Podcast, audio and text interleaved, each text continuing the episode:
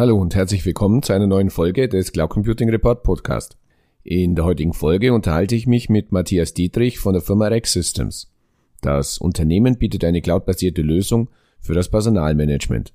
Im Gespräch unterhalten wir uns darüber, weshalb der HR-Bereich scheinbar ein interessantes Umfeld für Cloud-Lösungen bietet.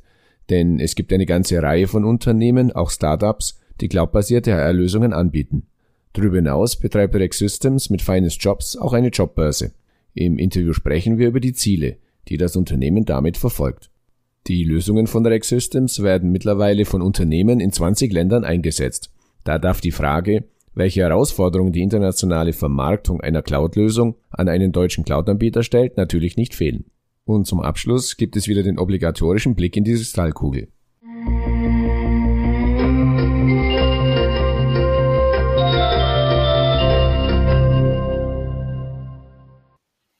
Ja, guten Tag, Herr Dietrich. Stellen Sie sich zum Einstieg doch bitte unseren Zuhörern kurz in zwei, drei Sätzen vor. Ja, guten Tag. Vielen Dank für die Einladung zu diesem Interview. Ähm, ja, mein Name ist Matthias Dietrich. Ich bin jetzt seit über zehn Jahren mittlerweile bei Rex Systems tätig, bin hier vor allem für den Vertrieb mitverantwortlich und so mit einem zweiten Bein noch Country Manager für Österreich und seit einigen Jahren darf ich auch Mitgesellschafter von Rex Systems sein. Nun bietet Rex Systems ja bereits seit einigen Jahren cloudbasierte Softwarelösungen an. So mittlerweile habe ich das Gefühl, haben Sie sich auf das Thema Personalmanagement konzentriert. Können Sie uns einen kurzen Überblick über die Firmenhistorie geben? Sehr gerne. Ähm, Sie haben es völlig richtig angesprochen. Unser Fokus liegt eindeutig im Bereich Personalmanagement, Talentmanagement. Das war letztlich auch so ein bisschen ähm, ganz am Anfang der Anstoß für die Gründung des Unternehmens. Das war im Jahr 2000, wo es dann tatsächlich ernst wurde, hat schon ein bisschen vorher begonnen, dass ein international tätiges Dienstleistungsunternehmen ähm, auf der Suche nach einer Recruiting-Software war, die webbasiert genutzt werden kann, weil dort viele der Mitarbeiter unterwegs waren, in verschiedenen Ländern tätig waren. Und so eine webbasierte Recruiting-Lösung gab es damals am deutschsprachigen Markt noch nicht. Und das war so ein bisschen der Anstoß auch für unseren Geschäftsführer und Gründer, den Herrn Rautenberg, dann das Unternehmen ins Leben zu rufen, ähm, damals noch eben mit Unterstützung dieses Dienstleisters, der da in der Pharmabranche tätig war und von Beginn an eine webbasierte Softwarelösung mit Hosting in der Cloud aufzubauen. Die Inhalte der Software, die Softwareunterstützungsmodule haben sich dann in verschiedene Bereiche ausgeweitet. Der Fokus war eigentlich immer auf diesem HR-Bereich. Das ist dann eben vom Recruiting in Personalverwaltungsadministrationsthemen, digitale Akte und dann in weiterer Folge sehr stark in den Bereich Talentmanagement weitergewachsen. Und ähm, es hat nebenbei noch äh, unter anderem eben auch angestoßen durch diesen Dienstleister, der in der Gründungshistorie eine Rolle gespielt hat, auch eine Schiene gegeben, wo wir webbasierte CRM-Lösungen auch von Anfang an als Cloud-gehostete Produkte mit angeboten haben. Nun scheint ja der HR-Bereich ein attraktives Umfeld für Cloud-Lösungen zu sein. Es gibt mittlerweile eine ganze Reihe von Unternehmen, auch Startups, die sich in diesem Bereich engagieren. Was macht den Personalbereich gerade so attraktiv oder andersrum gefragt, weshalb macht es gerade im Personalbereich Sinn, auf die Wolke zu setzen? Also wir beobachten immer häufiger, jetzt nicht zuletzt auch ähm, vor dem Hintergrund der aktuellen Entwicklungen mit der neuen Datenschutzgrundverordnung, dass neben den, sage ich einmal, eher bekannteren Themen wie Flexibilität, Kosten etc. gerade im Personalbereich dieses Thema Datenschutz eine wesentliche Rolle spielt.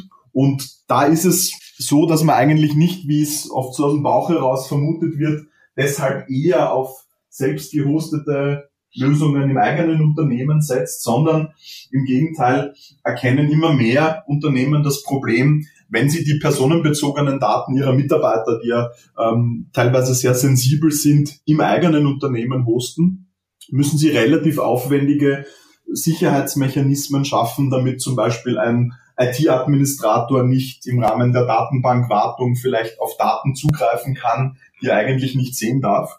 Und nachdem der Gesetzgeber da dankenswerterweise ähm, sehr gute Vorgaben mitgibt, wie wir als Dienstleister diese personenbezogenen Daten verarbeiten dürfen, ist das etwas, wo viele Unternehmen sagen, da ist bei uns der Weg in die Cloud der sicherere, da gibt es klare Vorgaben, der Dienstleister muss gesetzliche Anforderungen erfüllen und wir haben nicht diesen Aufwand, ähm, diese ganzen Sicherheitsmaßnahmen selbst im Unternehmen zu schaffen.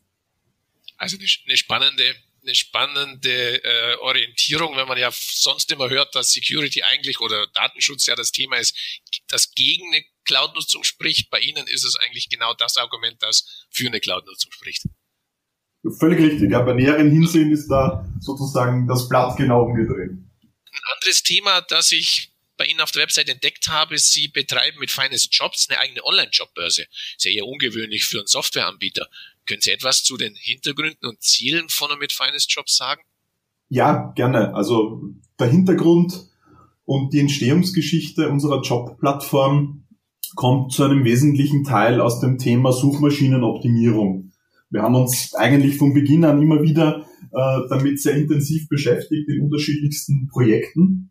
Und die letzten Jahre haben eigentlich deutlich gezeigt, dass mittlerweile Google die größte Jobsuchmaschine ähm, auch im deutschsprachigen Markt geworden ist und dadurch die Suchmaschinenoptimierung der Stellenanzeigen für unsere Kunden zusätzlich zu den klassischen Postings auf Jobbörsen einen immer höheren Stellenwert hat. Und aus dieser Anforderung heraus ähm, haben wir dann gesagt, wir wollen unseren Kunden einen zusätzlichen Service bieten mit Finest Jobs, mit dieser Jobbörse, wo unsere Kunden ihre Anzeigen posten können und setzen dort eben sehr viel auf Suchmaschinenoptimierungstechnologie, um die Auffindbarkeit der Jobanzeigen unserer Kunden in den diversen Suchmaschinen zu verbessern.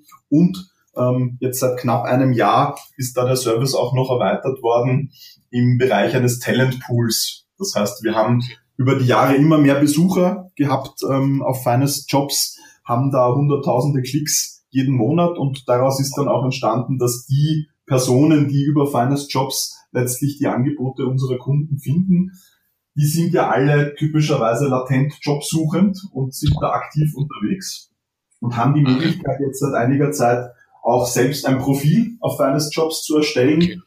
Das können die zum einen als Bewerber nutzen, um sich sehr rasch und unkompliziert bei anderen Rex-Kunden zu bewerben.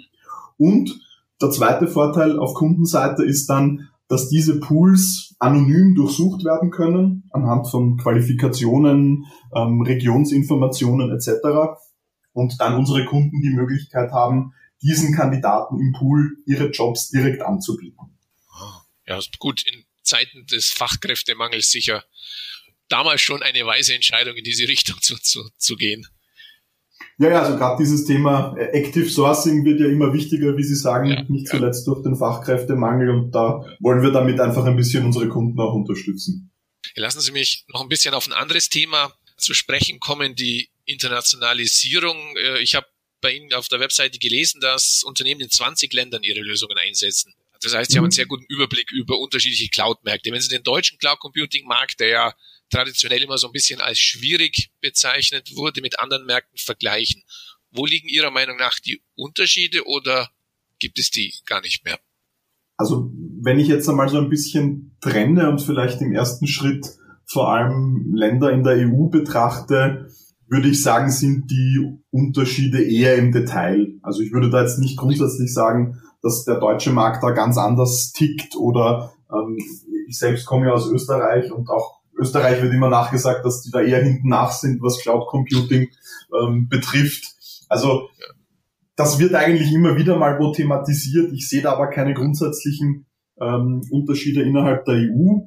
Wenn wir darüber hinausgehen, ähm, dann sehen wir schon immer wieder bei Kunden, die das ähm, breiter nutzen, noch sozusagen über verschiedene Kontinente verteilt, dass da schon andere ähm, Strömungen auch gibt. Also ohnehin bekannt und kein Geheimnis etwas, was wir genauso immer wieder beobachten, ist, dass die USA da viel offener ähm, bei diesem Thema sind, in jeder Hinsicht, also was die Akzeptanz von Cloud-Lösungen betrifft, aber auch was den Umgang ähm, mit personenbezogenen Daten betrifft, sind die da wesentlich offener.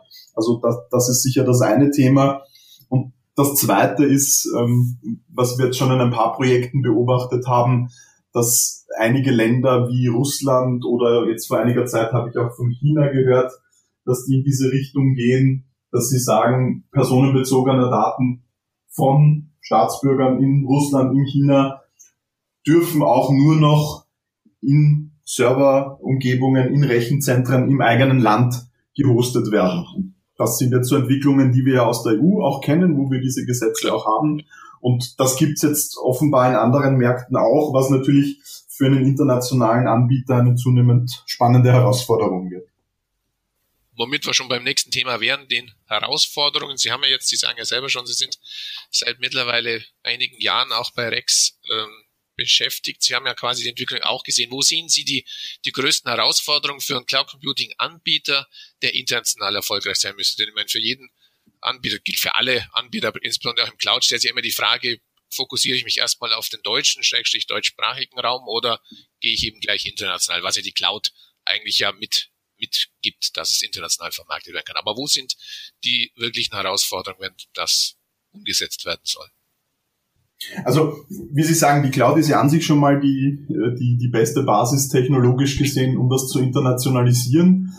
Wobei, wie gerade angesprochen, solche Themen wie, wenn die Daten russischer Mitarbeiter nur in Russland gehostet werden dürfen und von ähm, Personen in der EU, nur innerhalb der EU, haben sie da auch auf Cloud-Ebene ähm, schon mal eine Herausforderung, die es ja. zu lösen gilt. Und parallel davon, das weiß ich jetzt gar nicht, glaube nicht, dass das spezifisch ist für den Cloud Computing Markt, aber ein Thema, das wir bei der Internationalisierung ähm, immer wieder sehen, ist gar nicht so nur das Sprachthema, also in der Softwarelösung ohnehin nicht, da ist es eine reine Übersetzungsthematik, ähm, wenn wie in der Rex Suite die Basis geschaffen ist.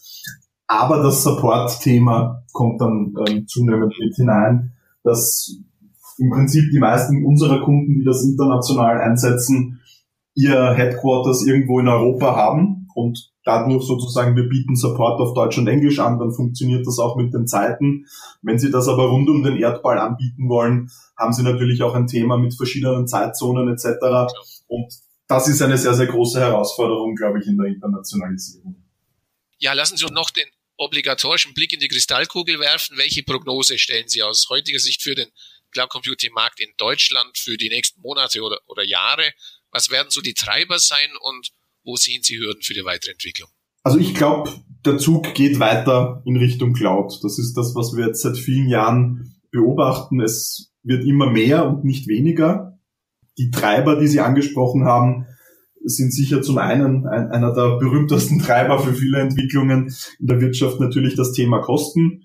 Das ist fast in jedem Fall so, dass wir halt, wenn wir ein System in der Cloud in unseren standardisierten Rahmenbedingungen aufsetzen und betreiben, das grundsätzlich schon mal günstiger ist, als wenn ein Unternehmen für sich ein einzelnes System betreiben und warten muss. Also der Kostenfaktor ist da sicher ein Treiber, dass es in der Cloud im Regelfall günstiger angeboten werden kann.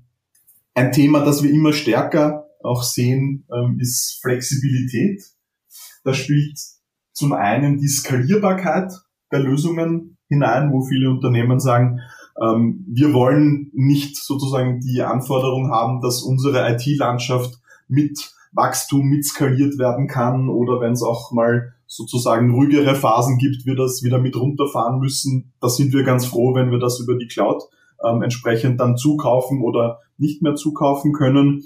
Und das Zweite, was in die Flexibilität auch immer stärker hineinfällt, ist natürlich das Thema Personal, IT-Personal, wo immer mehr Unternehmen sagen, wir haben unser IT-Personal vor allem im strategischen Bereich angesiedelt. Wir wollen uns aber keine großen Abteilungen mehr mit Serveradministration etc. aufbauen, sondern da eigentlich dann die Möglichkeiten der Cloud nutzen. Also ich glaube, da geht der Zug ähm, weiter in die Richtung, was sicher zunehmend noch mehr Rolle spielen wird, ähm, so wie man sieht, was ja jetzt auch schon da ist, sind solche Dinge wie Zertifizierungen von Rechenzentren ähm, oder auch im Zusammenhang mit den Datenschutzbestimmungen, diese sogenannten TOMs, also technische und organisatorische Maßnahmen und, und, und, also Nachweise, die die Anbieter liefern müssen, Anforderungen, die die Unternehmen an die Anbieter stellen und sagen, wenn ihr unsere Daten habt, dann wollen wir auch, dass das ähm, technisch, rechtlich und organisatorisch professionell abgewickelt wird. Da kann ich mir gut vorstellen, dass es da künftig noch mehr geben wird in diesem Bereich. Ja, es bleibt auf jeden Fall spannend. Ähm, Sie sagen es, ja bedanke mich an dieser Stelle recht herzlich für das, für das interessante Gespräch. Ich wünsche natürlich weiter viel Erfolg und äh, herzlichen Dank. Vielen Dank auch von meiner Seite.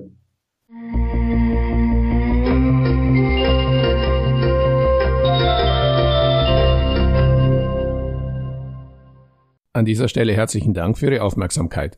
Weitere Informationen zum Interview finden Sie im Cloud Computing Report in der Rubrik Podcast. Wenn Sie regelmäßig über aktuelle News und Hintergrundberichte aus dem Cloud Computing Umfeld informiert werden möchten, abonnieren Sie am besten unsere Newsletter. So viel für heute. Vielen Dank für Ihre Aufmerksamkeit und bis zum nächsten Mal. Ihr Werner Grohmann.